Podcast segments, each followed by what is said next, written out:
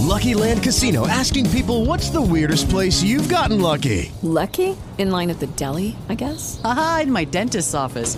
More than once, actually. Do I have to say? Yes, you do. In the car before my kids' PTA meeting. Really? Yes. Excuse me, what's the weirdest place you've gotten lucky? I never win and tell. Well, there you have it. You can get lucky anywhere playing at LuckyLandSlots.com. Play for free right now. Are you feeling lucky? No purchase necessary. Void where prohibited by law. 18 plus. Terms and conditions apply. See website for details.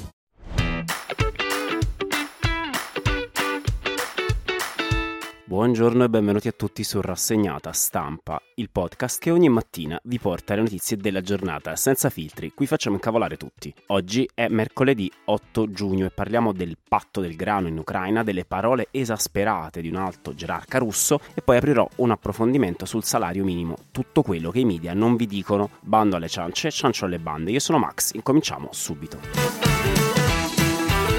Prima di iniziare con le notizie di oggi, e siccome l'ho solo brevemente citato lunedì passato, vorrei solo fissare un punto sulla faccenda Giletti. È una mia opinione personale, quindi se volete mandate avanti qualche secondo per andare alle notizie, trovate sempre i timestamps in descrizione. La parabola di Massimo Giletti è la definizione di parossismo. La voglia di share a tutti i costi lo ha portato prima a trasmettere dall'Ucraina, la qual cosa è difendibile ancora sotto l'egida del reportage di guerra, anche io stesso l'ho difeso, e poi a fare la diretta da Mosca come domenica scorsa, legittimando di fatto un paese occupante. Ma la sua parabola è anche la definizione paradossale perché dall'Ucraina, dove rischiava veramente di morire, è uscito in tonso, mentre dalla diretta da Mosca ne è uscito con un malore, probabilmente il crepacuore, per essere stato asfaltato da Maria Zakharova, il pappagallo biondo di Putin, che l'ho definito uno che parla come un bambino. Lui, proprio lui, autoproclamato tombeur de femme, paragonato ad un infante. Era troppo, cornuto e mazziato, e Giletti è svenuto. Ed infine è la definizione di epic fail, perché, come se il resto non bastasse, c'è stato pure l'abbandono dello studio del suo amico Sallusti, che per una volta nella sua vita ha ricordato il senso della dignità professionale e davanti ad uno spettacolo inverecondo, persino lui, lui che ha creduto per mesi che Ruby fosse la nipote di Mubarak, ha detto basta e ha lasciato. Credo di essere uno dei pochi che difende la presenza di interlocutori russi nelle nostre trasmissioni. Sono assolutamente contrario alle indagini che il Copasir pare stia conducendo per stanare eventuali stipendiati di Mosca nei nostri talk. La trovo una mossa dittatoriale che non ci distingue da Putin, almeno in questo. Però presentarsi lì, nella tana del lupo, peraltro impreparato, dandogli tutta questa importanza è come lanciare un grido di aiuto professionale, come se ne visti pochi nel giornalismo italiano, il parallelo di Francesca Cipriani che urla alla pupa del secchione senza alcun motivo, se non quello di attirare le telecamere. Forse Giletti è stanco, o l'età avanza pure per lui, o forse semplicemente non sarà l'arena, ma ormai il pollaio sì. Ieri vi ho anticipato che Russia e Turchia stavano lavorando ad un accordo preliminare sullo sblocco delle esportazioni di grano ucraino dai porti di Odessa in mano agli ucraini e Mariupol in mano ai russi. Siccome si erano dimenticati di coinvolgere, guardo un po', gli ucraini, ieri il presidente turco ha tranquillizzato Kiev chiedendo la garanzia dei carichi di derrate alimentari da parte dell'ONU. Ma Erdogan sta spremendo come un limone la situazione. Con questo accordo, per ora ancora in divenire, Istanbul, che già controlla lo stretto dei Dardanelli secondo secondo la Convenzione di Montreux del 36, quindi di fatto tutto il traffico da e per il Mar Nero, diventerà un nodo operativo per questo tipo di esportazioni. Ma l'Ucraina continua ad essere scettica. Zelensky è preoccupato che sminando il porto di Odessa per permettere il passaggio delle navi di grano si darebbe il via libera alle forze russe per l'occupazione della città. Obiettivamente i russi durante tutto il conflitto non sono stati l'esempio di rispetto di corridoi umanitari. Non si vede perché improvvisamente se passa il grano diventano affidabili. Peraltro come ti fai a fidare se dalle alte gerarchie del Cremlino arrivano dichiarazioni così esasperate che le protagoniste del più isterico film di Almodovar, Pepi Lusi, Bomb e le altre ragazze del mucchio, sembrano monache buddiste. Infatti, Dmitry Medvedev, l'ex presidente russo e ora vice capo del Consiglio di sicurezza della Federazione russa, non ha usato mezzi termini per spiegare le sue dure posizioni contro l'Occidente. Ha detto: Mi viene spesso chiesto perché i miei post su Telegram sono così duri. La risposta è che li odio gli occidentali. Sono dei bastardi bastardi e degenerati, vogliono la nostra morte, quella della Russia. Finché sono vivo farò di tutto per farli sparire. E queste sono le parole della persona più fidata di Putin, quindi considerando il concetto simbiotico con cui il presidente russo concepisce l'amicizia, sono le parole di Putin stesso, approvate da lui tra un lancio di un missile e una partita di risico. Ma al di là degli scleri di Medvedev, il fatto di fondo di questo patto del grano è che persino Erdogan ha rinunciato alle ambizioni di fare il pacere nel conflitto. Si sarà detto meglio concentrarsi su obiettivi più specifici come la questione delle materie prime alimentari, piuttosto che volere la pace nel mondo come qualsiasi miss universo. E quando pure un autocrate si ridimensiona, capisci che la guerra è veramente in uno stallo grave, tanto che Zelensky, intervistato dal Financial Times, si è augurato che la Cina, tra virgolette, usi la sua influenza sulla Russia per porre fine a questa guerra. Ripeto, la Cina è diventata la speranza per restaurare la democrazia in Europa e con questo passerei all'ultima storia di oggi.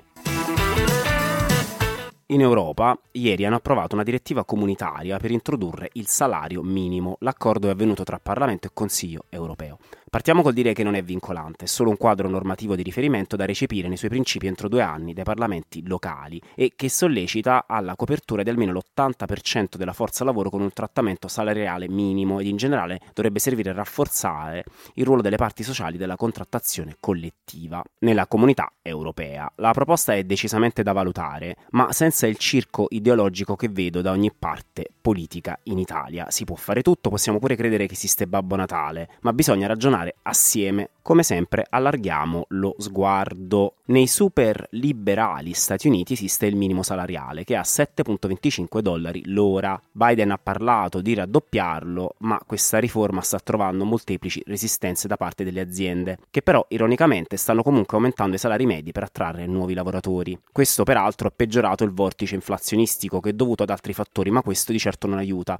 Come a dire, se una sedia è rotta si romperà comunque, ma se ci fai sedere zia Cettina, che è una modella curvi, si rompe prima e fa più rumore. Non è body shaming, un fatto, state calmi. Se ci spostiamo in Europa, l'Italia è uno dei pochi paesi UE a non avere una legge sul salario minimo in compagnia di Austria, Finlandia, Svezia e Danimarca e parzialmente Cipro, dove è in vigore solo per alcune categorie. Sono invece 21 i paesi che hanno un salario minimo nazionale fissato in proporzione al costo della vita, quindi si va dall'1.87 euro all'ora della Bulgaria a 12.38 euro del Lussemburgo. In Italia non abbiamo il salario minimo per un motivo storico ben preciso. Sono stati i sindacati a non volerlo negli anni 70 per ottenere maggiore potere nelle contrattazioni nell'ambito della definizione dello statuto dei lavoratori. Infatti, se andiamo a vedere i dati della presenza dei sindacati nei vari paesi che hanno il salario minimo, è quasi sempre sotto il 20% del totale forza lavoro, mentre in Italia sopra il 30%.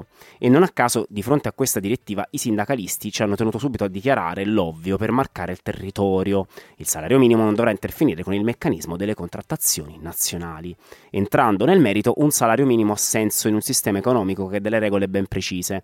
Non si può ne stare senza alcuna connessione con il resto. Insomma, dire che si vuole il salario minimo e basta è come dire che si vuole restare vergini andando ogni sera in un bordello. Quali dovrebbero essere le leggi contestuali per dare veramente senso a questo provvedimento ed evitare una spirale inflazionistica come è successo in America o come è successo anche negli anni 80 con la scala mobile in Italia, dove abbiamo toccato punte di inflazione del 21%. Anche no, grazie parliamo di almeno tre provvedimenti per mantenerci nel limite della decenza economica.